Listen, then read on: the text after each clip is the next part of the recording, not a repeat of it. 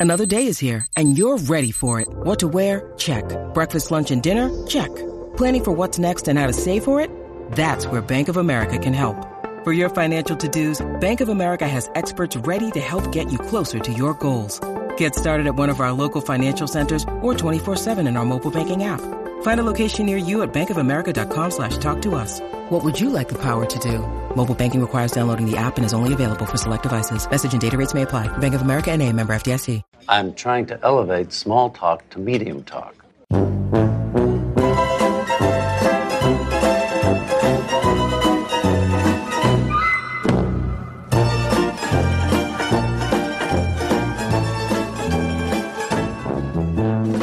Hi, I'm Alexander Chester, and I like to pet horses. I enjoy a good corn dog, and I take baths with my socks on. And I'm Av Sadetsky, and I'm full of non sequiturs. Like that one. All three of them. Welcome back to Pretty, Pretty, Pretty Good, a Curb Your Enthusiasm podcast. We are here today to talk about season three, episode four. As far as I always knew, this episode was called The Nanny from Hell. But I noticed uh, just today I had to um, upgrade from HBO Go to HBO Max because HBO Go is about to become defunct.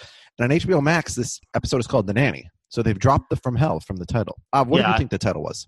I didn't really remember, and I was earlier this week when we recorded the movie ladder. I said the next episode we're doing on Curb Your Enthusiasm is The Nanny because that's what it's called on HBO. Yeah. And I just didn't remember any better, so I just assumed that's what it was. And then when I went to like look it up on IMDb, it said The Nanny from Hell, and it's obviously the name of the episode because that's you know that exact term is said. Yes. So, so why did HBO at some point decide to get rid of From Hell? This is like a Gone with the Wind type situation. Like, yeah. Is that is it offensive to have the word hell in a title? I guess I don't know. are the, Maybe are the demons going to uh, cancel HBO? maybe we'll get um like an updated episode that we'll have to look back on that will have like an introduction that explains like Yes. the, the, context of like you know this is what life was like in the year 2002 and you have to Yeah. understand the time in which this episode was made the, the titles of podcasts could be could have the word hell in them. Shocking. Originally airing on October sixth, two thousand two. And yeah, I said last week this is an episode that has one of my uh, favorite quoted lines in Curb. So let's jump right into it.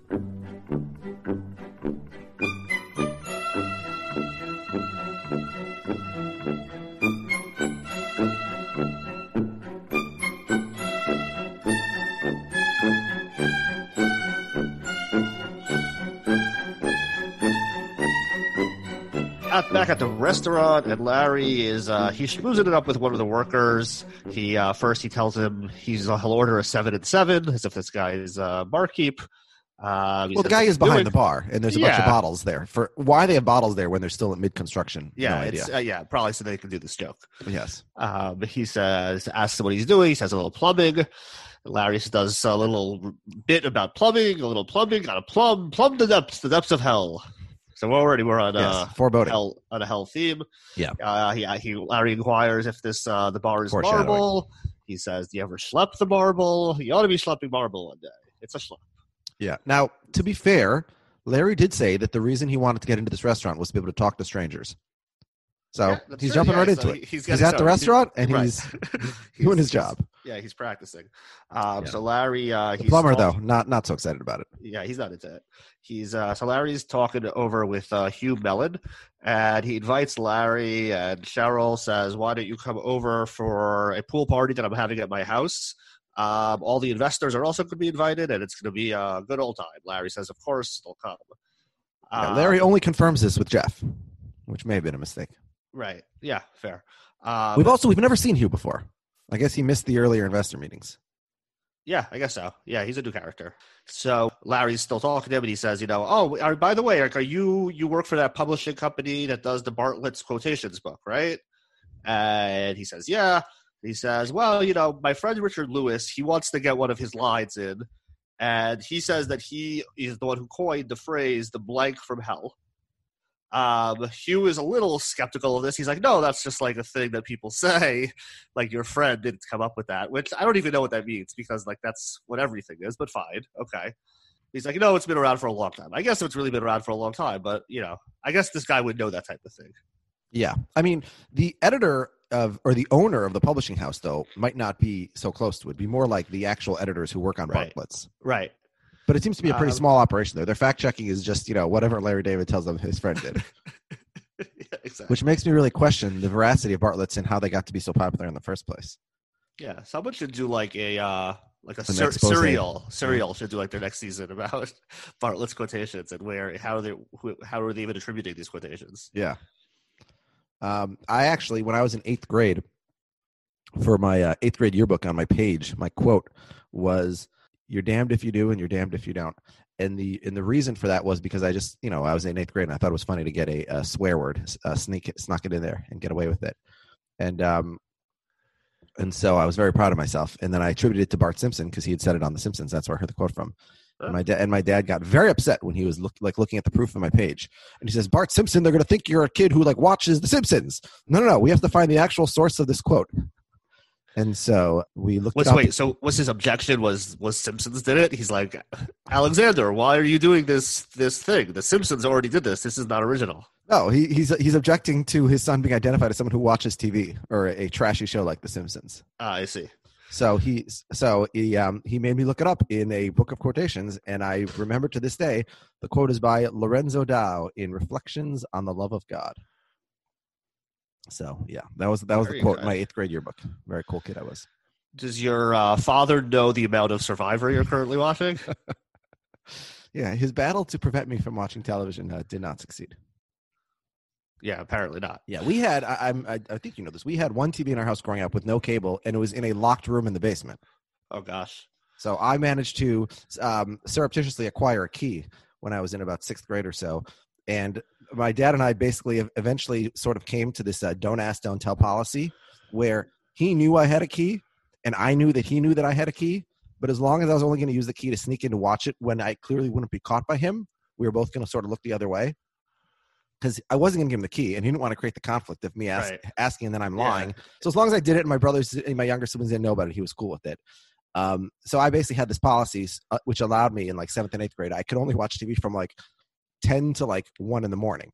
So, which is actually the, the like the one So time you shouldn't so- want your child to watch. So TV. so we're starting to see a lot of the pieces of the puzzle coming together here. Oh yeah, that's fair also. Um, but that's why. So I would watch like every episode of Seinfeld because it'd be on syndication after the local news, and then I'd watch a lot of Jay Leno and David Letterman. And as a young child in Minnesota, I was definitely on the Jay Leno side. I was like, this guy shows headlines. That's funny to me. yeah, it's so yes. funny. I had, I had to get older to learn. Oh no, David Letterman's the one I was supposed to like. That like uh no matter like how much better it gets like you still like it all is like you're like very spoiled by it like i today i was just like furious that my roku like made me sign in on the roku instead of like sending the code to my phone Oh, terrible. Yeah. it's like so to, annoying like, why does this the- exist Yeah, you have to push like left and right to get to Yeah. the next letter on the keyboard. it's like unacceptable they have the Yeah. technology to just send it to your phone and you push in five numbers on your phone and done yes, it's crazy yes.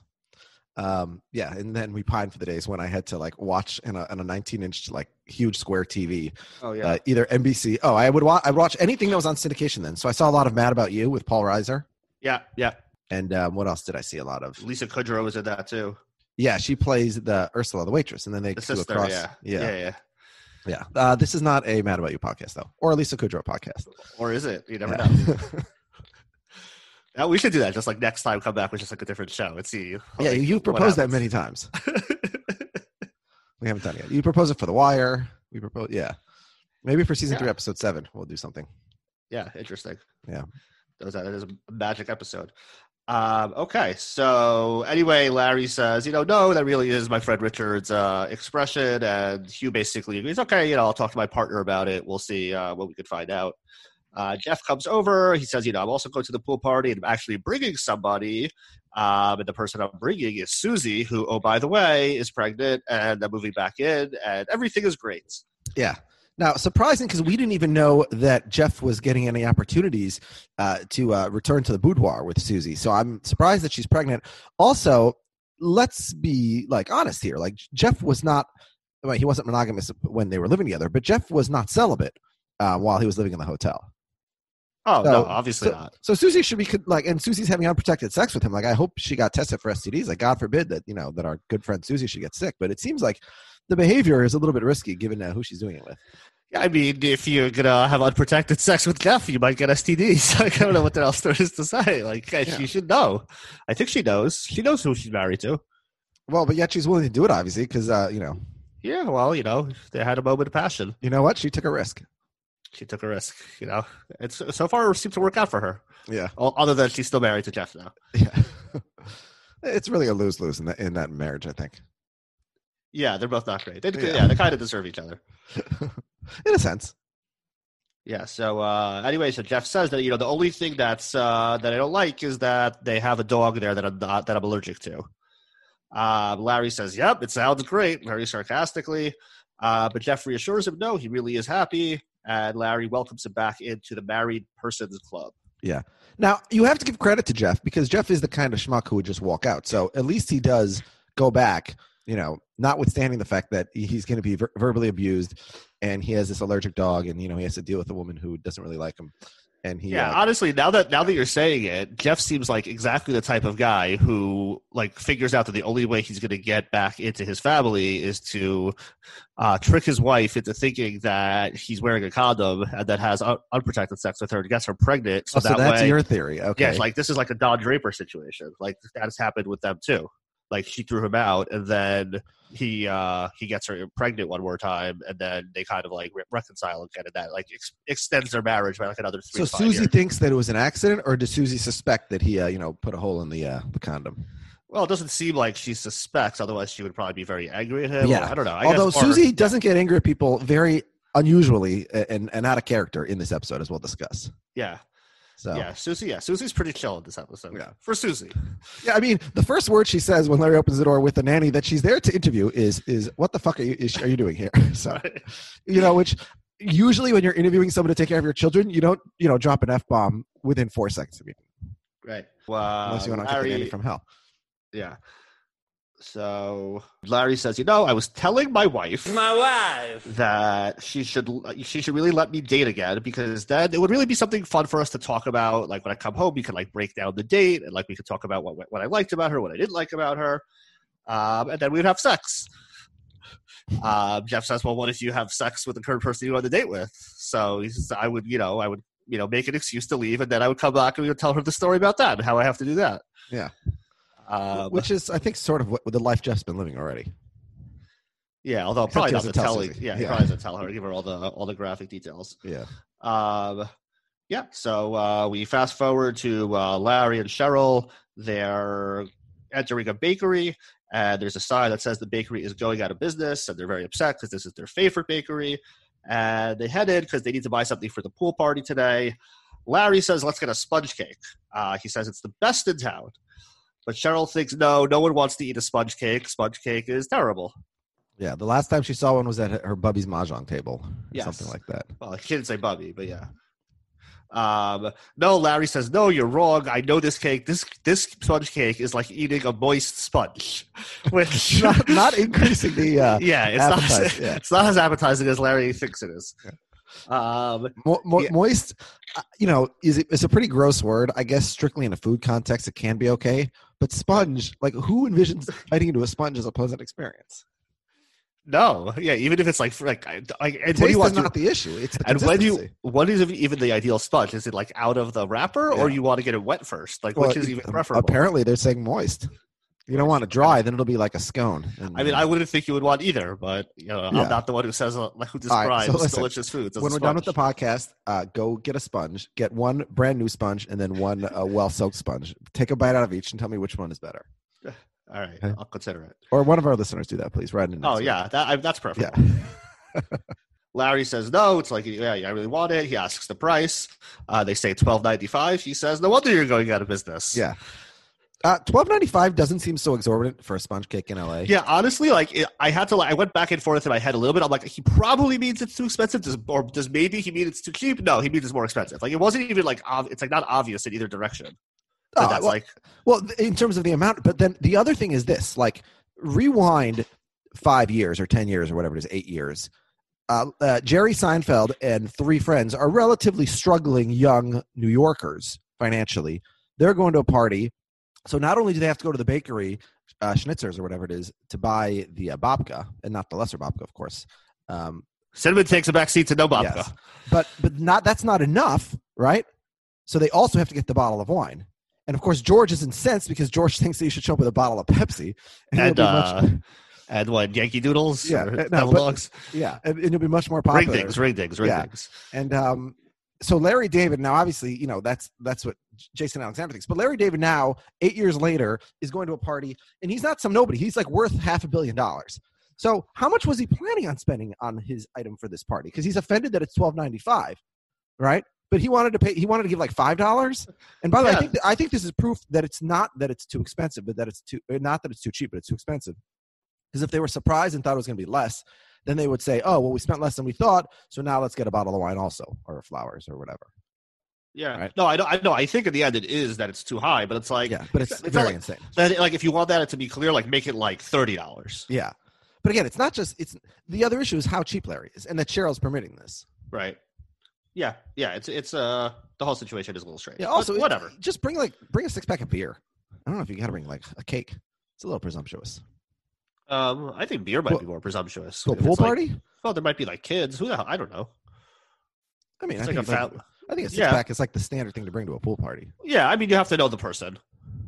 You wouldn't Yeah, assume, well- you wouldn't necessarily assume that everyone was. Larry so- obviously doesn't know Hugh so well, so Yes, as not very well. so he doesn't know his son very well. Yeah, well, he knows his son a little bit better, actually. He will. He will get to know his son. Yeah, Um, so we're at the pool party. Jeff is loving the cake. he says it's like eating a delicious. sponge.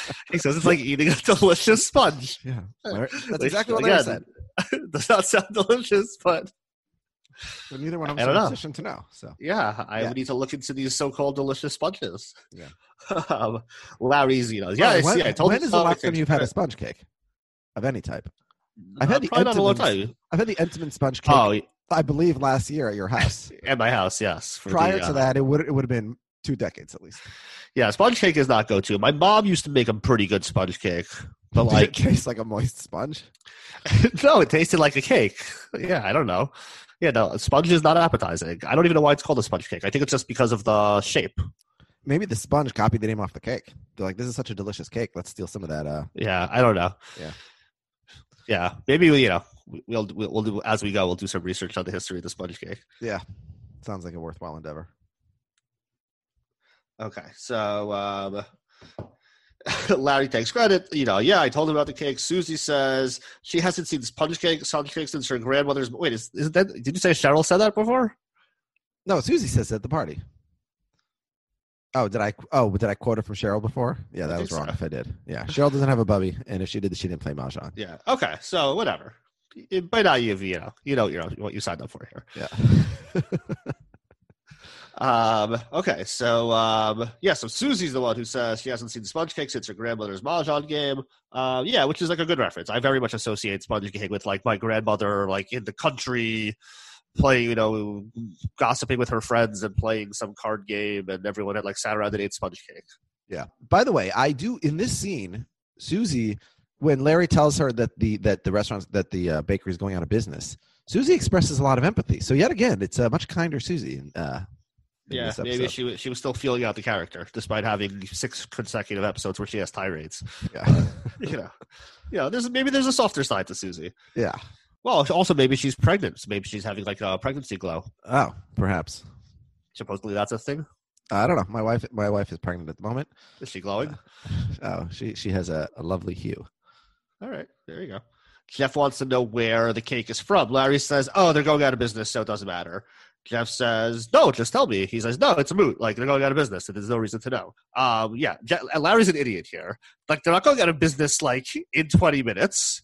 Like Jeff could still go get the cake, as Larry will later do. Yeah. like, like maybe Jeff was like, "Oh, I want to go get one tomorrow." Yeah, But likely will still be a business. Yeah, he- Larry's he- being a complete asshole. and he really digs a hole here. And um, he keeps on saying moot, and I can't hear moot in a sitcom or in any context in life and not think of the Friends line.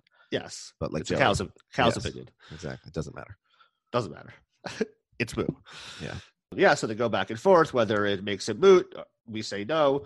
Uh, Larry finally relents, tells him it's Butterman's Bakery. So oh, um, turkey cake. Yeah, whatever. I'll Larry uh, Larry needs to go to the bathroom. He said he asks Sh- uh, Cheryl where's the bathroom. He's Cheryl says, "Oh, you're supposed to use the one at the cabana. They don't want people going into the house." yeah, Larry thinks that's ridiculous, and he heads off. The, his friends comment. Of course, he thinks the rules don't apply to him. Um, he tries to head into the house. A woman stops him at the door. He says, "No, come on, what's the big deal? I just need to go pee." She says, "No, like they said, no one's allowed in the house. You're supposed to use the cabana." Larry keeps arguing and arguing. He says, "I know Hugh." Which she thinks is meaningful. I would think that everyone at this party at Hugh's house, or at least most of the people, would know Hugh. Yeah. So like this shouldn't carry like a lot of weight. That like an exception should be yeah. made he for would, Larry. He would need more information than uh, his first name. Yeah, like oh well, I know Hugh. Oh, there, therefore you know you can go to the Yeah. vault. Yeah, okay, fine. She's like, all right, you know what? That convinces me. You know the person whose party, who's hosting the party, so therefore you come to the house, and as long as you make a number one, no number Yes, two. Yeah. Now, but by the way, when I have to go back to um, the previous scene when Cheryl, when they're talking about the bakery and arguing about it. So when when when Susie expresses sympathy for the bakery being closed, Cheryl very dismissively says, "No, maybe they're retiring," which like we know and she knows that that's not the case. Like she was at the bakery when they said they lost the lease. Right. so and and also by the way, if they were retiring, like if it was such a thriving, popular bakery, which it seems to be, everybody's shocked it's going out of business. If they were retiring, they would the retiring people would have sold it to someone else. right. So, yes. so is Cheryl also in on this? Like, is she trying? I, it's, I don't understand what her motivation is here. Her and Larry yeah. just seem insistent on on trying to trick Jeff into not. Uh, I don't know. Yeah, maybe, maybe Larry's planning to open up a spite ba- bakery or something. I guess he was looking So- into the future. He wanted. yeah, so must- he like he didn't want to like tip off Jeff to uh, what his when he's was. looking for someone to bake scones, why didn't he go back to the Buttermans? I was hoping there was going to be scones at the bakery when they went, and to Yeah. see if there was continuity in Larry David's preference for Yeah. scone. that would be amazing. yeah, and we would probably be the ones to discover that. People would have remembered at the time. yeah, but yeah, this is this is a very different show than a show that would do that. Oh yeah, of course. Yeah. But it could no, but I mean, it could have happened by accident, Yeah. If like Michael Schur made the show, that would have happened. right? Yeah, Michael Schur should remake all the shows. Yeah. um. Yeah. So yeah. So uh, by the way, and I've also I've been to pool parties where they don't let you ba- like use the house bathroom, but anyone who has a pool and a yard like Hugh does, they're clearly going to have like a nice poolside bathroom. Like they have the one in the cabana. So what I don't why is Larry so insistent Yeah. on not going to the cabana? It's closer. He has no reason to think it's like not appealing.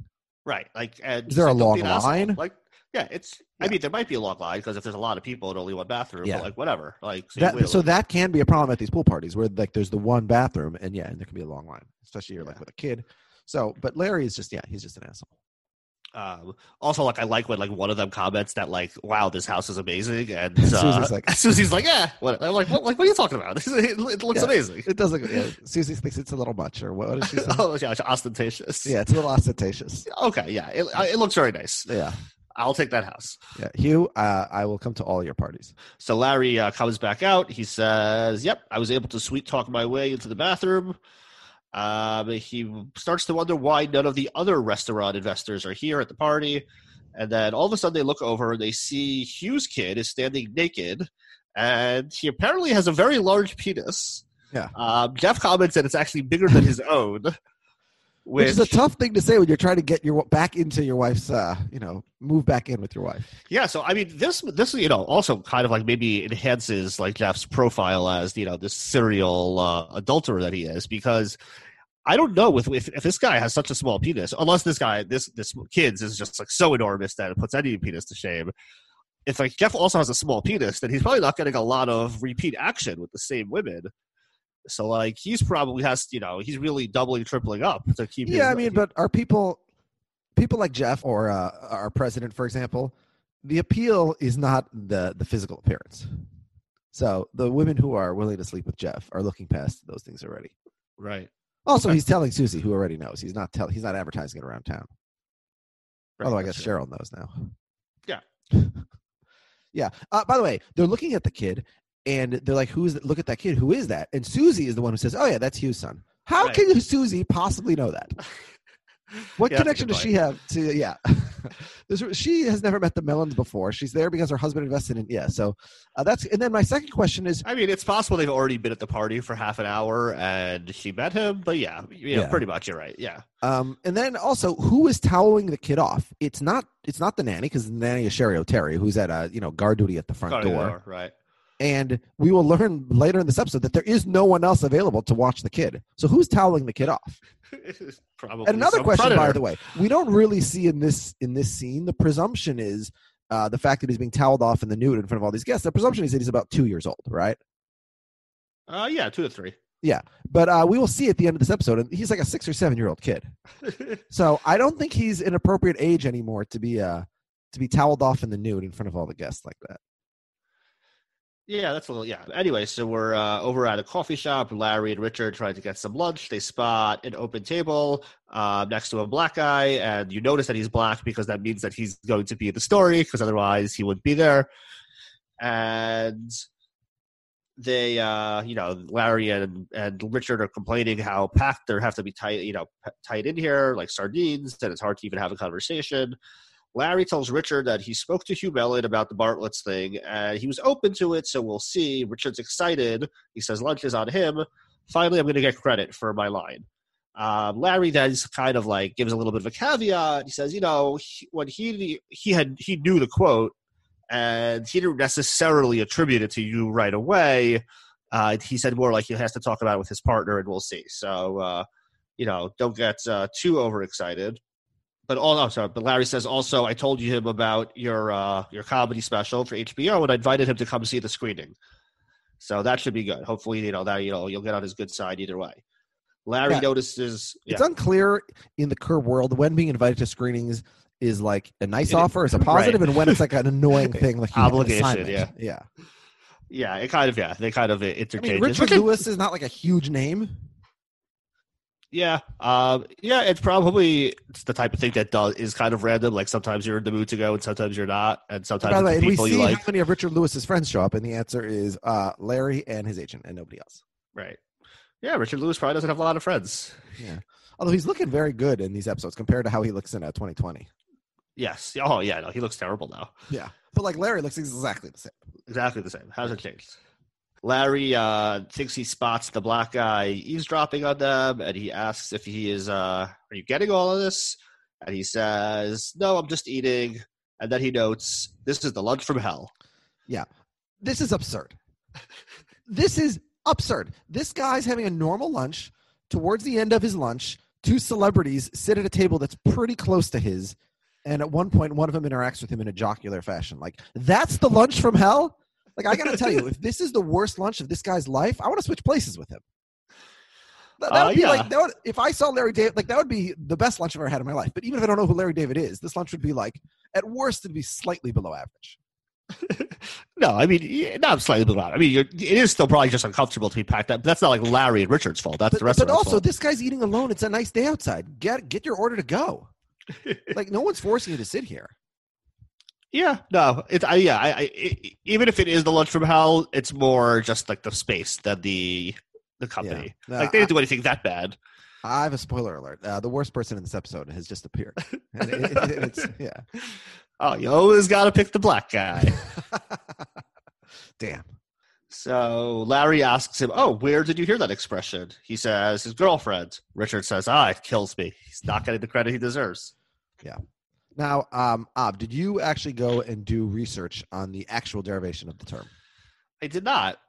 ah I hope. I hope you did. Uh, yeah, yes, I did. So, um, according to the Yale Book of Quotations, so it's not in Bartlett, but it is in the Yale Book of Quotations, which I feel like uh, Yale has even uh, more credibility than Bartlett. The blank from hell, and it was actually the comedian from hell, which is how he referred to himself in the Chicago Tribune on April 20th of 1986. This is the earliest documented example of the expression from hell, referring to someone. But so Richard Lewis actually did invent this, and now it's actually even funnier when you find that out because clearly the reason he brought this up on the show curb is for the reason that he does in the show curb which is that he wants to get credit for this Uh, yeah, so it would seem. Yeah. And it does shock me that it's only from 1986 Yeah, I feel like my father was saying that for years. Yeah. Um okay actually now i see that uh, during world war one german troops nicknamed kilted scottish soldiers ladies from hell. Oh, and john russell fearn's short, short story the man from hell was published in 1939 however the yale book of quotations attributes the phrase to lewis 1986 but how do we know that like some guy in 1640 didn't say to another guy? yeah well this but- croissant is like a croissant from hell. Yeah, you have to have a documentation, of course. Um, Oh. But like the man from hell and ladies from hell, even both of those examples, I think don't mean it in the exact way that it's meant here. Uh, I agree with you. Although the comedian from Hell, uh, which is Richard Lewis's original use, is actually more like those other two uses also. Yeah.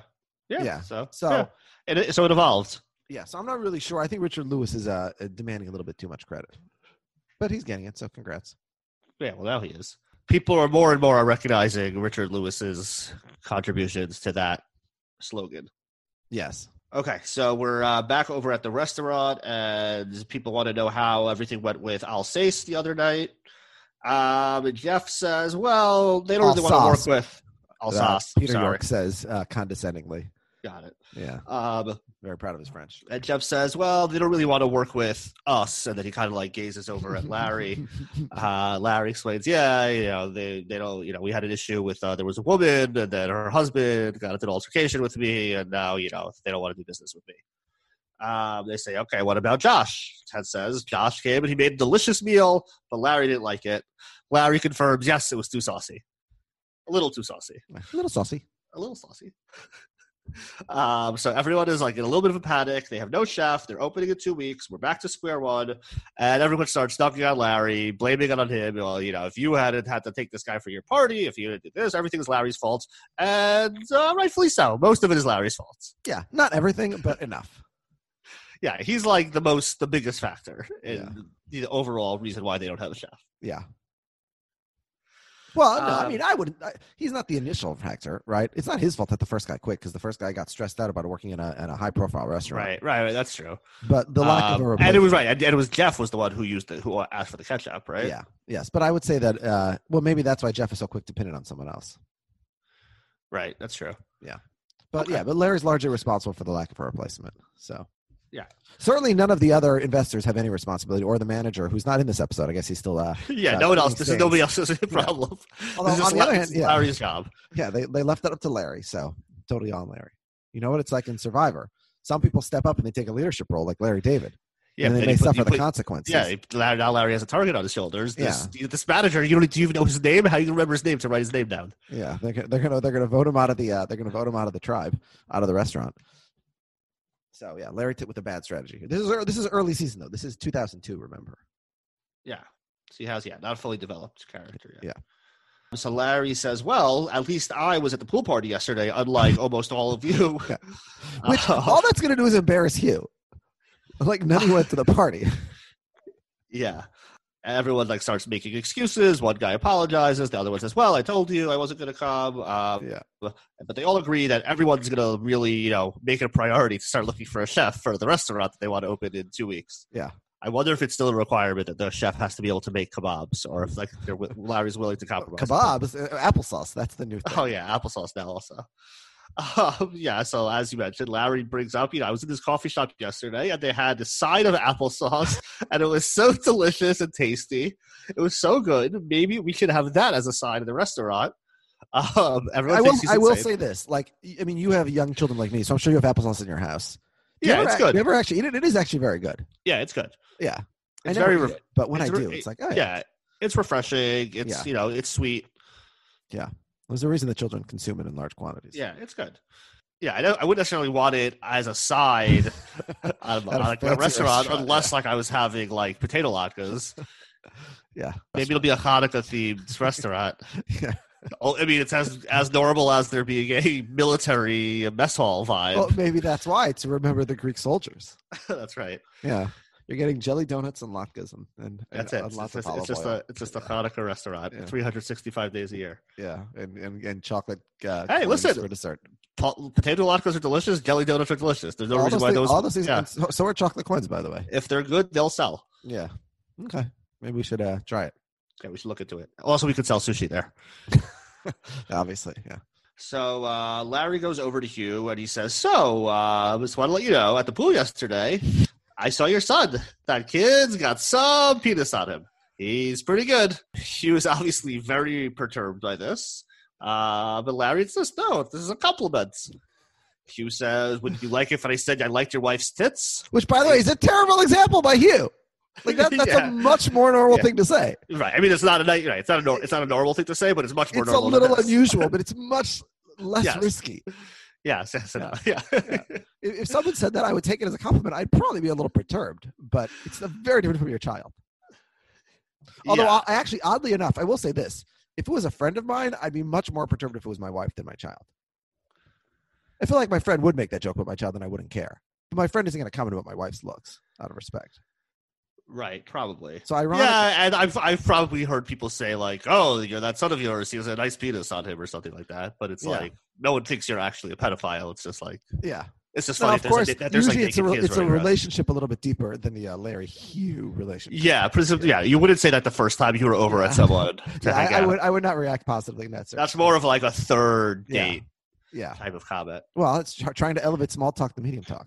That's it's right. an it, it's an immediate test. So, like a couple friends of mine uh, here in the neighborhood recently, another guy who just moved in sort of added us all to like a little group chat, and it was sort of like it's sort of a, a similar circumstance. Uh, I think not just myself, but other people in the chat are clearly sort of elevating the the types of things they normally to say to someone they don't know that well because it's kind of a test. Because at this stage in life, let's see if we can be friends or not. Like we don't need to like waste time in being like awkward and like conservative. And let's see like if like we are comfortable with each other. And if not, then all right, then we don't have to waste time. You know what I mean?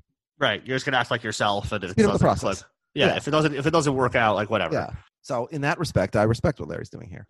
Is uh has has watching Survivor made you think about the dynamics of WhatsApp groups in terms of like the different groups of people and how they match up with each other? Only right now, as I was telling the story about the uh, "Go Fuck Yourself San Diego," which is the name of that group. Uh, Only as I was telling that, which yes, it's a very dated reference. So I, I would not personally use that reference, but I, I acknowledge it was made.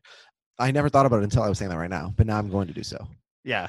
I've been think that's all I think about now. With when I'm like a WhatsApp, I'm like, okay, who's in this group? Who's in that group? Which is the real you know, group? you're proposing an idea which is actually not a terrible idea, which is that we make a like a WhatsApp group of 20 people, and like we make a game of Survivor on WhatsApp, and like at the end of every at the end of every week we have to like like kick someone out of the group. Yeah, I mean, there's stuff like this. On, there's like online ga- games, Yeah, but like, but it- but it- yeah, it would be interesting. And I could make this up like me, me, you, and a third guy make a group and say, okay, let's play it. But really, then I have a group with. Yeah, I mean, yeah, I think because this is everybody's also- gonna have subgroups for I think uh. I think Sequester might be like this also. Oh, okay. I don't know what that like- is. That's, that's the thing I mean- have heard of, but Yeah, I mean, I don't think it's like necessarily on like WhatsApp chat. I think it's more like video. I don't know. I've never seen it. It's very confusing. Yeah. you have to watch it live. I don't know. yeah. See, but I don't think the idea has to be that complicated. Although there has to be some motivation to be the last one in the group. A million dollars. What do you mean? Well, yeah, I you know, assume, every, I everybody assume throws in CBS will put up money yeah. for it. No, everybody throws in twenty bucks. Yeah, and the winner takes down four hundred dollars, and then and then there have to be rules about you know you can't bribe obviously, and anyways you have to find Yeah, I twenty mean- people. See, it's, you have to find twenty people you trust enough to exist by the rules that you're limiting to your group, right? Yeah, I mean, it sounds like we don't have a bunch of CBS producers following people to make sure. it they sounds like this would be like a lot more work than like Yeah. how enjoyable the payoff would be. But that being said, if this happens, I'm in. Yeah, it's also well, we might not have fantasy football in the fall, so we're gonna have to do something. Yeah, we'll figure something out. Yeah. uh, Ab, make up the rules. I feel like he's good at making up these rules. Yeah, I don't know if Amy still listens to this podcast. He might. No. All right. Well, I guess we'll find out if he tells us if he responds Yeah. to this conversation. If you know AB, reach out to him. Yeah. Well, no, no. I, I only I don't want people to reach out to AB. No, I'm I only- kidding. No, I know AB. I don't need to. Yeah, no, that's also true. Um, okay. So Hugh walks away, and Larry yells out, "Come on, you!" And Hugh corrects him. It's Hugh. So we're back at home, and Cheryl is there with the nanny, who we will learn is named Martine. And we hear Cheryl saying she's sorry she's having such a hard time. Turns out Mellon fired her because another worker in the house routed, ratted her out that she let Larry in to use the bathroom. Yeah. She has And- nowhere to go. But here's my question. Yeah. How did she get the David's address? uh, that's a good question. Yeah. It, it's an impossible. I mean, I guess she, she knew the name of the person who asked her if he could pee, and she looked him up in the phone book, and he's listed. I guess that's the only possibility. Yeah, so I mean, right? That's uh, that, that's the only possibility, and it's possible that she said the name because, like, her the melon could have said, like, and I know that you let Larry David in. Like, no, but she said no. She, she doesn't dime. She doesn't dime. no, but meaning somebody saw, So someone else said it was Larry, and she just wouldn't confirm that. right? She was, and she just Yeah. said, I'm not. I don't know. I didn't. Yeah. I didn't do it, or I. Or There's so I don't- much Cheri Oteri in this character. Like this was very clearly like they picked her and then they made a character around her. Yeah. Um, yeah, there's probably no. Yes, it's not that there was somebody in Larry's life who was like this person. Yeah, this exact personality. and yeah. they, said, "Oh, let's get see if you can get Cheri Oteri to play that character." yeah. Who, And- uh, but she's very, very good at this. Like, uh, you know, and that's why I guess she was great with certain characters on SNL, but then she didn't have so much of a career afterwards. Like, yeah, it, it's it very somewhat limited. it's very idiosyncratic. Like Yes. this is like very like manic, but like Yeah. yeah. I don't know. I don't know how to describe it, but like yeah, she's very it's very captivating. So she says Larry to Larry, you know, the reason I'm here is because you said that like if you know if there's a problem, you'll take care of it. But obviously, Larry didn't expect a problem of this magnitude. Yeah. And Uh, she says, he- I'm homeless now, but I don't Yeah. smell. right. Um, and Larry says, "Well, you know, ordinarily I would, but I I kind of had a falling out with uh, Hugh Mellon earlier today." Uh, because you know I saw the son's penis and I commented it onto him. Martine chimes in, "Yes, that son's penis is really huge." Um, Cheryl says to Larry, "Like, why would you do something like that?" To which Larry says, I took a risk. "So my now- favorite line. Yeah, so I had this line on my Facebook page for many years. I, I say it to Jen multiple times a day to her great annoyance. But yeah, Cheryl with the why would you do that, Larry? And Larry, I took a risk. Ah, is this where we have to use our, our cost benefit analysis of the risk? Yeah, I really, yeah. What is the reward here? The reward is here is that it turns out that Hugh thinks it's kind of dope to talk about how big his son's penis is, and now that's something that they could joke around about. Yeah. So That's using like- my previous example of the WhatsApp group, I think that the, the the reward is that you see that this is somebody who's on your same same wavelength, and you can immediately have another friend. But I don't think Larry wants another friend. So I don't know what what's in it for Larry. Like Larry only likes to talk to people he doesn't know. He doesn't like talk. He doesn't want another person he has to do stop and chats with. Yeah, except that's not true. He only likes to hang out. He hangs out with Jeff and Richard Lewis. That's all he likes to talk to do. Yeah. So so he is looking for another person of the Jeff Richard Lewis type. So he's seeing if this guy can hang with his crew. I don't that know. I don't. I don't think Larry? David knows what he wants. Yeah. Again, as he says, who he elevates small talk to medium talk. Yeah. So when he that guy's another stranger, and he asks him how often he has sex with his wife. So that's what Larry does. He elevates small talk to medium talk. yeah, I guess right. He he wants to cut right to the punch. All right, is this a And- and person also, that I can? when you uh, say, well, what's the reward? Well, really, what's the risk? The risk is that he makes an awkward interaction with someone he'll never see again. He doesn't care about that. But as you said, this is not a risk that he envisioned. no, but he- Yeah. he- this is someone that he's like in business with, isn't it? Yeah, but as he says, as he says in that first scene where they're all fretting about the about the chef and and they don't have a chef, and Larry's so dismissive, he's like, ah, it's only money. Like Larry doesn't give a shit. Yeah, but okay, you would think that this guy that like he's come to know, like he doesn't want to like have Well, he- some guy who's like, oh, that Yeah. guy's a wacko. If nothing else, for Richard Lewis and Bartlett's. right? Yeah, and he sabotaged his friend's thing. Yeah, well, That's that's, why why he- Richard. Yeah, Richard. That's why he doesn't get the credit to this day, Yeah, because Larry had to go talk about his son's penis. yeah, those German soldiers with their Scottish ladies from hell. Anyway, so Cheryl uh, wants to kind of like reassure Martine. She says, you know, I don't think you're going to have any trouble finding a nanny job. Everyone needs a nanny. Martine is a little worried because like she has no references because obviously Hugh is not going to give her a reference and this is her first nanny job. They're like, oh, really? What did you do before this job? She says, well, I worked at Magic Mountain at the Looney Tunes Lodge for 15 years. Larry says, oh, I remember that place. I went there once with Jeff and Sammy. Which doesn't seem like a thing Larry would ever do. Yeah. But okay. Oh, um, hey, Larry, I'm gonna go to a Looney Tunes theme park today with my kids. Do you want to come with? Larry would say, "Fuck you," yes. He'd say, "Fuck you." Larry is not a come with guy. Um, and yeah, and he says, "I vividly remember that they played the Looney Tunes theme song uh, all the time, and they all do it. They sing together."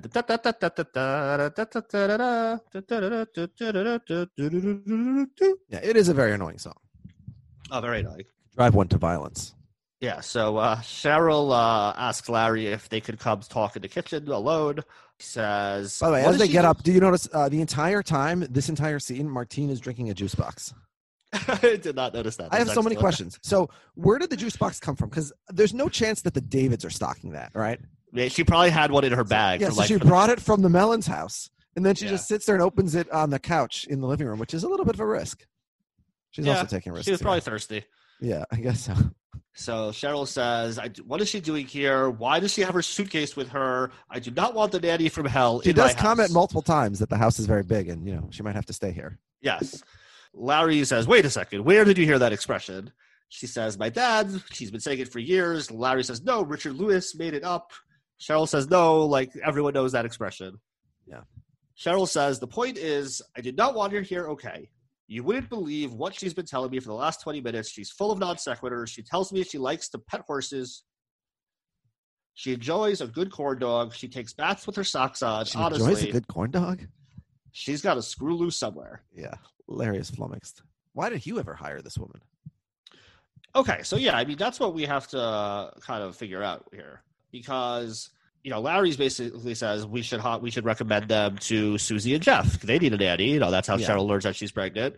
Yeah. And Cheryl says no, like what she's a little kooky. And Larry says, well, she's obviously a little eccentric, but like she's wor- she was working for Hugh, who has like this ridiculous house, and I'm sure is like not Yeah, like chill. he's got that Bartlett bunny. And he didn't get she didn't get fired for being a bad daddy. She got fired because like she let me to the house, which is like stupid and probably means she's amazing if like they fire someone for something so frivolous. Yeah, And this is like the first time she did something of that yeah, sort. she had survived. That's Like- that's actually an excellent point. so like it's hard to then explain that she's that completely berserk. And like even like Cheryl just immediately finds her to be like very off putting and a screw loose. Yeah. But but maybe is that no, because she hasn't even heard the Looney Tunes. I don't know. I mean, here's my question: Susie's pregnant? What? Like, first of all, what happens to the second kid? Uh, unless something happens I don't remember. I'm also. It just reminds me how shocked I am that I never really thought of before this scene. How is it that they don't already have a nanny just for Sammy? Like, what percentage of Hollywood agent type people with like married with you know with a kid don't have a nanny? I would say it's very very low. Yeah, I mean, it doesn't really make sense in the way Larry explains it, but like, it does seem like she wants the, her to start as her nanny like right away. I think. Yeah, so you know, Larry says like she'll probably be good. At in any event, like they'll meet her. If they like her, they'll hire her. If they don't like her, they won't. It's win-win. Like worst case, we did a nice thing, and it turns out she wasn't great. So Yeah, but if they don't if they don't hire her, I don't think Larry's uh, obligation to this woman is finished. uh, yeah, probably not Unless they don't hire her because she gets arrested for you know committing a uh, felony. Assault-. Yeah. Yes, attempted, Different attempted murder actually. So uh, Larry is driving Martine over to Jeff's house, and she's humming the Looney Tunes theme song on repeat in the front in the passenger seat. Um, Larry says he's going to stop off at the bakery to get some sponge cake for his friend's birthday. How could he? They're out of business Yeah, immediately because you were there. They said they're going out of business. That meant like when you leave the store, they're out of business. Yeah. You're the last customer. Egomaniac. Although when he shows up, they they literally do not have a single box left in the entire store. So maybe it is their last day. Okay, but like, it, Well, it also still- it doesn't make sense. That yeah. So he goes in, he asks, and he says, you know, how many are left? And they say there's They a have a dozen. He dozen. says, I'll take them all. And then the person says after, oh, um, but we don't have boxes. Like every person coming into the store would need to be told that right off the bat. You don't have to wait to see if they want a dozen sponge cakes. Like no matter what they're getting, you're going to need to put it in some kind of receptacle. yeah. Unless they have little bags or something. So it just it just I find it hard to believe that every customer coming in is taking their cake or whatever they're buying stuffed in like wrapped in saran wrap. right, especially if they're getting twelve. Yeah. But uh, yeah, and they have, they could have a box to put the bags in, but of course, uh, for the pur- er, the pur- for the purpose of the uh, story, we need them to be loose. Um, and then in, another weird abrupt scene, he sees her like eating food, and he's like, "What are you doing?" And she's like, "Oh, relax. I'm just taking like it's a free sample. You're allowed to take." Yeah, maybe that's why they're going out of business. Give- Yeah, can't give it away so- for free. Yeah, Gary Cohen always used to joke that the reason why the Brooklyn Dodgers had to move to LA is he says, if you ever notice, every time somebody tells a story about like going to a Dodgers game, it always starts with me and my brother snuck into the bleachers. Yeah, that's a good point. Um, yeah, so yeah, I don't. But like, so this just this this shows that she's doing something normal, and Larry's suspicious of her. Yeah, I don't really know what it shows. At this point. Yeah, it's a weird. Yeah, weird. she also might be starving because she's homeless at the moment. right. Yeah, the why. didn't, the Davids didn't offer any food or drink. Yeah, she she- had to she- take her she- own juice box. yes. Um. Okay, so then we uh we get over to Jeff's house. Uh, so this is what I was complaining about before. yeah. So what's your question? So, all right. So they they get to his house, and, and Susie opens the door, and Larry says, "Susie, this is the nanny I was telling you about on the phone." And Susie, and then uh, yeah, Susie, of course, uh, drops the f bomb right away. But um, very quickly, Martine says to Susie, "Oh, uh, Susie's first upset about the the sponge cakes, obviously. The number of cakes. What are you doing? Yeah. You're right. He, like he got a cake. Have you seen my husband? He's fat. He's going to explode. Yes, and as we Yeah, know in Curb, the tradition always is to be ungrateful uh, when you are a gift recipient. Yes. Yeah. So she doesn't want Um, the cakes and where the boxes. She's very upset. She says that she doesn't have freezer adequate for the sponge cake, which you know she lives in a mansion. I'm sure she can find somewhere in her freezer. But anyways, um, and then she and then Martine says, "Congratulations, by the way." And Susie says, "For what?" And Susie becomes enraged that Martine knows that she's pregnant and that Larry told Martine, which means that Jeff told Larry. So, how did Susie think? Like, why did Susie think that Larry was calling to offer the the, the services of a nanny, if not for Susie being pregnant? I guess it could have just been the you know they need one for Sammy. Maybe they recently had a nanny that quit. I don't know. Yeah, I mean, right, that would- but that then would have been Larry- mentioned. Yeah, Yeah, but Larry, you know, the Larry's impetus for thinking of yeah. that was Where that- yes, where would right. Larry have a connection to a nanny? So it, that doesn't make any sense. But then, of course, so so when Susie gets mad at Larry, Larry denies telling Martine. He says he never told her, which is even more absurd. Like Martine heard this from one of, one of her many other mutual friends that she shares in common with Susie. And but um yeah, so I don't understand why Larry lies uh, about having told Martine. And I don't understand why Susie is surprised or so offended. By the way, you, like the woman is here to interview as a nanny, right? Like you can't interview someone to be your nanny without telling her, "Oh, by the way, I'm pregnant. There's another baby on the way." So the whole this whole scene makes no sense. Yeah, I hear you. So yeah, so Susie says- takes the cakes very Yeah, angrily. says Martine should come in for an interview. Larry should leave the cake in the kitchen. Yeah. Uh, we then see Susie grabbing all the cakes and throwing them out in the trash. Now, yes, but however, she doesn't throw them. They don't even have a garbage. They have a recycling receptacle, and then they just have a bunch of loose trash bags. But she doesn't even put it in a trash bag. She just throws the cakes loose on the ground. Yeah, I mean, she should, it's a good- it's a good thing she didn't throw them into Larry's neighbor's trash. Yeah, but I don't understand. Like, first of all, don't animals come eat them? Like, does the city not provide uh, garbage receptacles? Even if the city doesn't, do the Greens not? They can't Yeah. afford it. They just No, throw they it just back. they just throw it on the floor. it's com- it's complete insanity. So anyway, Yeah, or maybe Susie just throws it out there that like he's she's gonna tell like the maid later. Oh, there's a there's a bunch of cakes out there. Like throw them out properly. yeah. but again, you're just asking like a raccoon to show up. I don't know. Maybe they don't have Yeah, it's wildlife not- in yeah, Los it's- Angeles. It's not a smart move. Yeah. I agree. I agree. Good uh good criticism. So we're at Richard's screening, and Richard is very nervous, but they reassure him like there's nothing to be nervous about. Just relax, watch it. You already did it. HBO liked it. It must be good. Um, R- Richard asks Larry, "Can you introduce me to the Bartlett's guy?" Uh, before the show, Larry says, "Oh, there's a problem with that." He tells him everything that happened to the penis. So you're probably not going to get into Bartlett's. Suddenly, Jeff gets a call that the nanny has attacked Susie. Larry wonders if he should go along, but Richard says, "If you leave, I'm going to collapse." And then they note that they both pronounce the word "collapse" the same way. Collapse. Yeah. that was weird. Hugh and the, and the son run by, and Larry says, "That's the kid." Richard says, "The porn baby." Larry says, "Yes, the porn baby." They Which is a great nickname. That he must be here because he fired the nanny, so he has to now bring the kid with him. Which, yeah, I mean, now like he so desperately wants to go to the screening of Richard Lewis's comedy special that Yeah. he's gonna like schlep out his kid. It's complete to be- madness. Yeah. First of all, it makes no sense why Hugh came, but also, why can no one watch Hugh's kid? Is there no like spouse? Is there no replacement nanny? Is there no the cook, a, a babysitter, a family Right. member? I the mean, person know- we saw toweling off the kid. There's like Right. many options here. We know for sure there's at least one other employee in the house. Yeah, we we suspect there are. We Yes. suspect there are more. Yeah. Yeah so very uh strange why all of a sudden he has no one to watch his child, but also it is so critical that he attend this event that he comes with his child. Yeah, I, I feel like a lot of people have one person working in their house, but like once it gets to two, then it's like you could have two or you could have eight, and like those are you know you you quick you quicker get from two to eight than you get from one to two. Well, so let's think like what if you're like very wealthy, so you can have. I mean, you could have a, an, an individual nanny for each one of your kids, I guess. So yeah, that's a bit crazy though. It's not that unusual, I don't think. And like, if you're very, very wealthy, like Hollywood celebrity types, they're hiring each one of their kids again, like a one-on-one relationship. No, Right? Yeah, who knows? so you got okay, so you got like three of those, let's say, or two of those. Yeah, they don't more than two kids probably. I guess you have a cook because they said cook, You need a cook. You need a mate, like a cleaning, a like someone to cleaning clean. person. Okay, and who else do you need?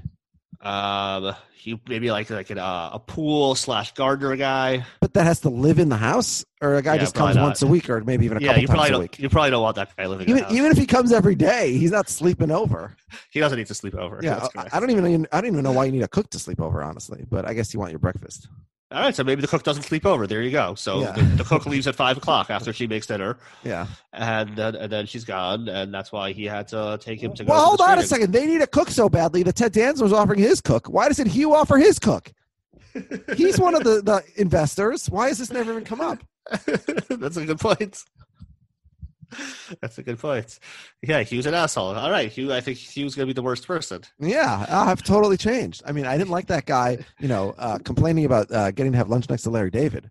But Hugh is, uh, you know, he is an asshole. And imagine how good this cook must be that has never done anything. Yeah, I think I fired know from how fastidious. Hugh is. Yeah. Yeah. Wow. You've totally changed me. So we uh, we see some of the special starting. Uh, the kid is complaining. Larry shushes him, which I don't know why Larry is like, oh, I should get further involved with this kid and his father. Yeah. Like, what are you doing, man? Yeah. Now Just it seems like it's low. vindictive.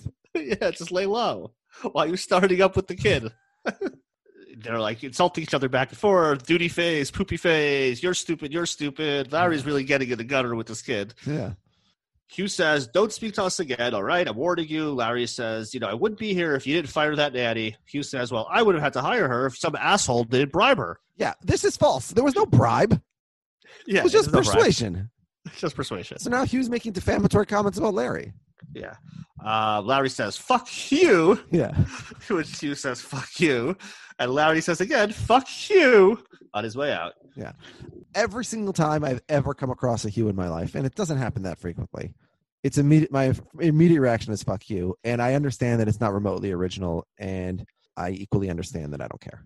Yeah. So it's Um, how many? How many of these you. people named Hugh are still friends with you after your initial? well, I guess that's why I have Fuck not. you. Yeah.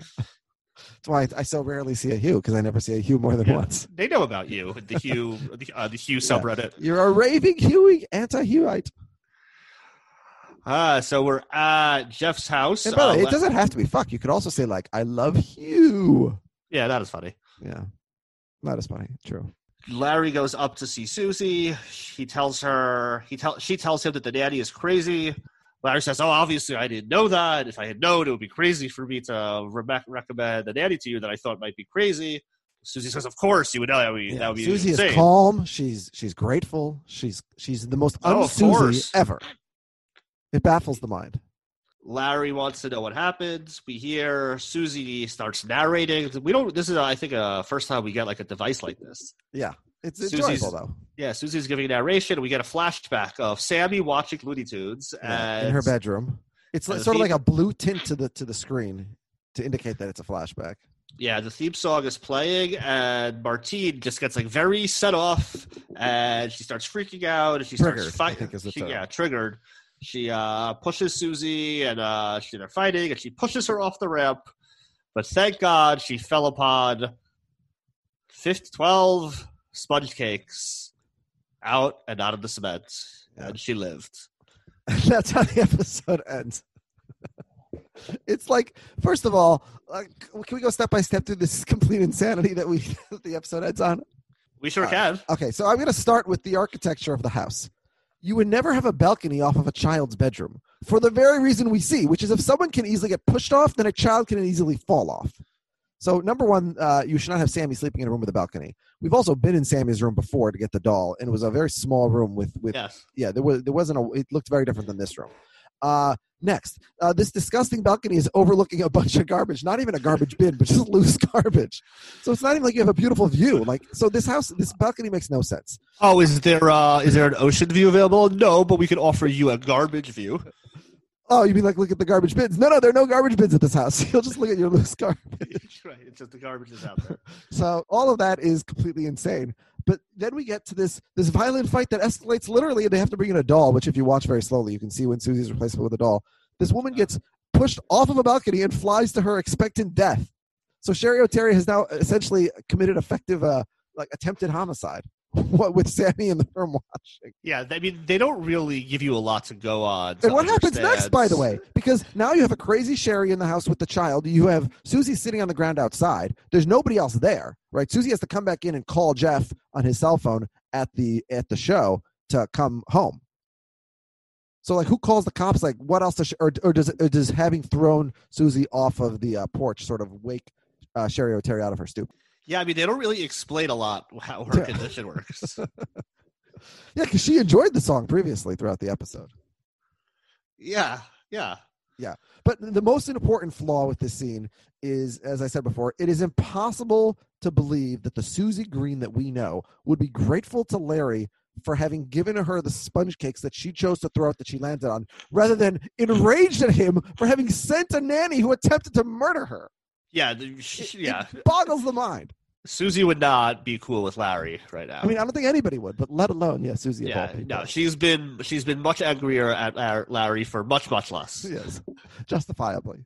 Yeah, So she says, you know, this woman belongs in a mental institution. I mean, I assume that the, that the that's either some kind of services were called, if, if not the police. I don't, you know, maybe maybe there's, you know, as we're learning more about, you know, what isn't isn't appropriate for police. Maybe there's someone else you call, but certainly someone should come take this uh, this uh, woman who's a danger to herself and others and uh, remove her from the home.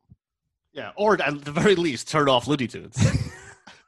It's like don't let's not. where's the cable guy when you need him? yeah, like I mean, Yeah. someone just for God's sake, turn off the Looney Tunes. Yeah, there's too many remotes. They can't figure out how to do it. Sammy's but a child. There you go. Exactly. Sammy probably doesn't know.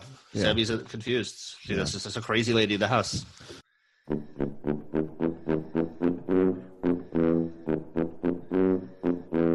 All right, so uh, uh, Av, taking all this into account, how do you rank this episode? I'm going to give this a three. Pretty, pretty, pretty, pretty good. I don't think it's a great episode, but I think it has some a couple really fun scenes, and Cheri Oteri really came to play, and she's uh, she's wonderful. So it's it's it's maybe not a great episode, but it's memorable. Yeah. The, fuck you. I took a risk. There's there's many uh, memorable lines. You can't hear that stupid song without thinking of this scene and in this episode. The story doesn't make any sense, but there's enough funny things that I'm gonna say it's pretty, pretty, pretty, pretty good. So that's three and a half for me. You know, it's it's it's uh it's a slightly above average episode because the story makes no sense whatsoever, but there are some very funny things about it. So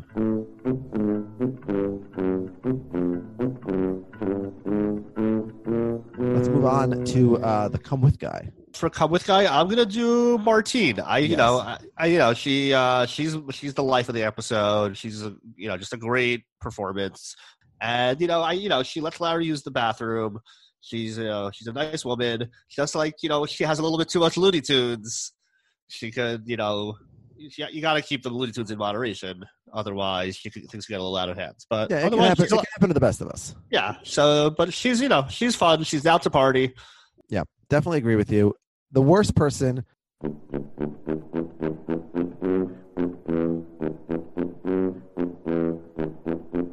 to me, it has to be Hugh Mellon. You know, I actually, as I said, I didn't like the guy who complained about, you know, what would be the best uh, lunch of my life, which would be lunch with Larry David and Richard Lewis. But um, Hugh Mellon is a is a very evil maniac who won't even share his uh, his chef. So yeah, he fires people on a whim. He gets overly sensitive. He cur- he curses in front of his child. You know, which is probably the least offensive of those various things I just listed. But the question is, Hugh Mellon is such a psychopath. Is he worse than Neighbor Dean? um, Or do you have a different worse? close. Do you have a different worse person in this episode? No, no, no. I have Yeah. the same. Hugh Mellon for Yeah. sure. No, he's very bad. I, I mean, neighbor Dean is still, I think, just like more sociopathic. Here's my Like it was just Imagine if Hugh and, and Dean were next door neighbors. They would go to Oh. war with each other. that could be a sitcom right there. Yeah. Should we do this spinoff? All right, let's work on it. Yeah. All right. So we have our two main actors. They're both. There's uh, who plays Hugh Mellon? Tim Kazurinsky. Yeah. And what is uh, Mr. Kazurinsky up to these days? I wouldn't know. He oh he was on SNL for four years. There you go. He's waiting for his vehicle. All right. So we we uh, we mentioned Cheri Oteri several times on this episode. In 2020, this is sort of a reverse of a lot of these people. There's a lot of people who aren't big at the time that they're on the show in season ones and two and three that you know we now consider much more famous. Cheri Terry is kind of the opposite. Uh, she was much more famous uh, when this episode was made. She you know was uh, was she she was was she still on SNL or she had just left SNL? I, I couldn't say, but it was around the same time. So it's like most people who like are into pop culture recognize her. Where you know these millennials or Gen Zers, no way they know who Cheri Oteri is. Yeah. Like she was what like the seventh best person on SNL or, or fourth best. Whatever. I mean, she was uh, At the I mean, like in her in her cast, like she Yeah, wasn't but- even like one of the leads.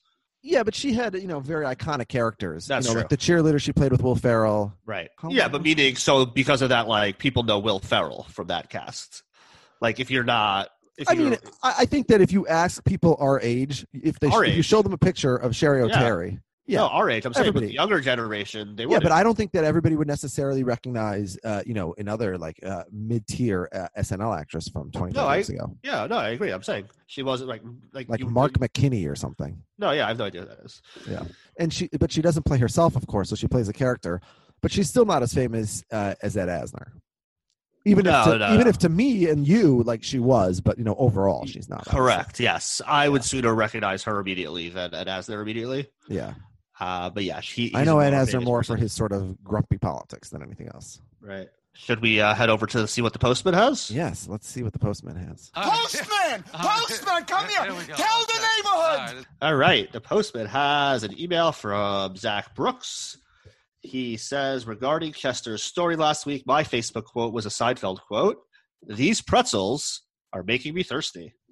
Well, if you're thirsty, I hope you have an apple juice. Yeah, Plumb the depths of hell made me laugh, and that whole interaction was good. The rest of the episode, not so good or logical. Two weeks in a row, two pretties. okay. Yeah, if if you need logic, this is not the episode for you. Yeah, not the best. Um, okay, and then we have an email from Olin Allen. He says, like it was fate that Larry brought a dozen sponge cakes to save Susie from the nanny from hell. He recommended it. Also, seems fate that I get a Looney Tunes related episode while I, while I am being made to di- binge Disney content via another Obstinetsky podcast. That's true. Fair enough. Um, I just so much prefer general Looney Tunes and Warner Brothers cartoons than Disney since as far back as I can remember, with Roadrunner being a particular obsession. I also was a very big Roadrunner fan. I always loved Roadrunner. Very cool, just like very cool animal, super fast, good stuff. Good, like good stick with the Wile E. Coyote is also. Of course, Seinfeld and Here with Curb have plenty of callbacks that seems to have some influence on Larry and Jerry. I just feel lately that Disney is trying to monopolize not necessarily children's content, but people's supposed nostalgia. Looney Tunes and Warner Brothers are much more in the vein of Kermit Seinfeld with the cynicism and playfulness and down to earth nature, using smarts and brains, whereas Disney is so much more fantastical, aspirational fantasy where women continually advance themselves by just marrying a prince. Yes, Owen, you're 100% right. I completely agree. I'm a, I'm a sucker for the Disney stuff, but they're, you know, they're very good at what they do. I was in Disney World last uh, winter break, and they do this like fireworks thing where they play like pictures for the movies and songs. It's all together, and like you just like you're just welling up, and you're just like, how do they do this to you? They just they're so good at this. Uh, but yeah, they've uh, they've definitely done a good job of occupying that space. Yeah. Anyway, glad that I could say presumptively that I feel like I have the likes of Larry David firmly on my side. Although after saying that, this episode was basically portraying Looney Tunes for creating nice, pleasant, sweet people into deranged murderers. So maybe he isn't that big, big a fan after all. As for the episode, there were so many tropes that feature regularly in Curb and Seinfeld. Some I noted are one, Larry asking for a favor off an employer, off an employee, guaranteeing he has their back, leading to inevitable sacking. Very true. Yep. Number two, the need to use the correct, better toilet, of course, also important in Seinfeld. Good call. yeah, yeah. So yeah, these are just like very idiosyncratic Larry Davis. Right. Um, Yeah. George has the uh, the eye toilet, right? Yeah. When he comes back Curb. Yes. Uh, but Of course, three, as we said, complaining about um, you know having to get a gift and how much a gift costs for a party. Right. Um, and number three, someone else's gifted penis causing problems for the likes of Larry. Wait, who else has a gifted penis that causes problems for Larry? I mean, George has the has the reverse problem, of course, with the shrinkage. Right. But Yeah, I don't know. Good question. Um, I was thinking maybe at first it was Puddy, but that's with Jerry, not with George. yeah, Kramer accidentally exposes uh, something uh, on on, a, on a, with photo with photography, of course. First of Elaine and later of himself. Yeah. But yeah, I'm, I'm not, I'm not recall- sure. I don't recall anyone having uh, giving George penis envy of any sort. Yeah, and I don't remember any children uh, with uh, describe. I mean, there's of course a bris in Seinfeld, but we never hear um, anything impressive about the uh, the girth of the uh, the the infant's penis. No. Surprisingly, uh, that wasn't uh, Prime Network TV uh, content in 19. Yeah, you need to get on HBO so you could put stuff like that and say fuck. Yeah, yeah. That's, what, that's Um, Olin says the episode overall was fine. I like Susie, the Susie murder story segment filled the mix of style of film noir and murder documentary reconstruction. Well, that's like that episode of Seinfeld uh, with the Cable Boy. What have you done to my little Cable Boy? Yes. Is this Um, Larry Charles also? Uh, here he says he says was no surprise to see it was Larry Charles who directed the episode. Yeah. Susie's fat Jeffrey was the highlight. Yeah, that's true. We, we mentioned that. Can I ask a Um, question? Um, would life have been better? I mean, God forbid, I wish no ill upon any uh, fake characters, but would life have been better for Jeff uh, if uh, Susie had not been saved by the sponge cakes? Uh, probably not. Although, and why do I care about Jeff? Like Sammy would be motherless. So, Yeah, although he, and he needs someone to take care of. And Sammy, she's carrying a baby good, now. Is she a good mother? Well, oh, wait, but oh, but Larry Ass has a baby, and Susie says it's fine. Yeah, but not if she not if she had died. No, but I'm wondering, but th- so because I was wondering before, what happens to the second child? Because the second child never materializes on the show.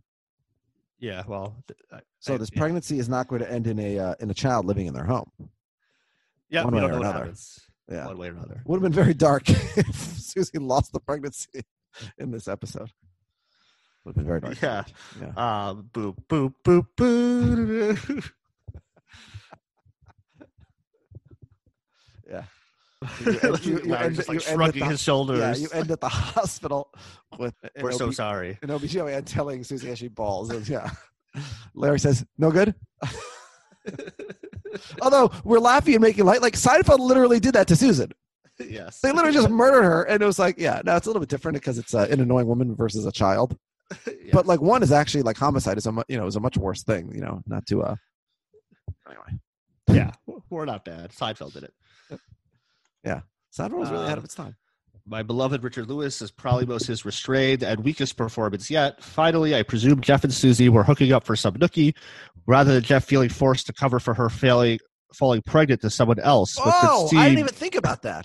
but I could no- see Su- Susie forcing him to do so. Yeah, there's no way that Jeff is going to do that. He doesn't want to come back that badly. That he's going to cover up for like her having slept with someone else, and she's gonna he's gonna raise someone else's child as his own. There's no way Jeff is doing that. Yeah, probably not. But I do like the idea. Like it's a, it's a good idea. It's a good Uh, idea. Yeah. All right. Well, And let's let's, uh, let's see if we'll continue to examine this storyline and see if uh, there's further evidence. Of, Yeah. Keep an eye on Susie's uh, stomach, and let's see uh, what you know what, what where the story. Right. We also have the potential theory that Jeff intentionally slipped one past the goalie in order to entrap Yeah. Susie in a marriage. Yeah. But if Jeff wants back in so badly, then is it possible that he would come back even knowing it wasn't his own child? Yeah, so that's an even bigger, more desperate. But yeah. uh, yeah, maybe he just really wants to be back home.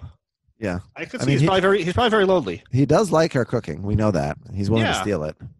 Yeah, he probably just wants to be home. Yeah, I think clients we know like Cheryl isn't really so easy with Larry working with him. So clients probably and and, and both female clients and maybe uh, male clients as well or their or their spouses at the least would prefer to work with him if he's, you know, a married, more stable man. So maybe he needs it for professional reasons. That's true. Yep. Villain of the week, Olin says he doesn't want to consider the nanny because he feels more sorry for her and she seemed like a sweet soul. Hugh Yeah. seemed dodgy, and obviously the other restaurant investors are keen to avoid his party invites. However, my villain for the first time is an unseen character, the cook who snitched on the nanny. Oh, That's good. bad. That's Yeah. a power move, Olin. Yeah. It- you know, this does this this whole story with the cook and the nanny really reminds me of of the story of uh, Pharaoh's dreams in Genesis that that Joseph interprets. You know, with uh, various servants of this overly finicky Pharaoh who punishes people unnecessarily, much like you, and you know, Like uh, me? much like yeah, um, much like Hugh, and uh, you know, in that case, uh, doesn't fire them, but throws them in prison, and ultimately uh, uh, beheads one of them or hangs one of them. I think actually is the is the form of uh, punishment that's applied. And so, uh, you know, I can only hope that uh, Hugh has coming for him uh, what God gave to uh, Pharaoh uh, eventually. Okay, and let's wrap up Olin's email. His come with gal is Susie. She was in unusually good form throughout and only had her insults for Jeff very far behind his back. Seems so kind about the nanny and Larry despite her miraculous escape from murder. I'm sure some medication played its part. Oh, another good observation from Olin. Uh, yeah, she must have been somewhat subdued medically because there's no way that non medically subdued Susie reacts that way. Overall, Olin's rating, he says, it's a good, easy watch, but light on laughs. Two and a half, pretty, pretty, pretty good. Two and a half out of five for Olin. So uh, thank you very much for Olin. Um, if you uh, sent in a letter to the mailbag, I apologize because Av has dropped off his audio. So all I have is the rest of Olin's. Um, next week, Av will hopefully be back. Hopefully his audio will be working. And the episode is The Terrorist Attack. and it is starring uh, none other than, and playing herself, by the way, Alanis Morissette. Alanis Morissette, who had a couple of songs that were nominees on uh, my other podcast, 32 Fans, when we tried to determine the song of the 90s. Uh, we decided that Alanis Morissette's music was pretty, pretty, pretty, pretty, pretty good.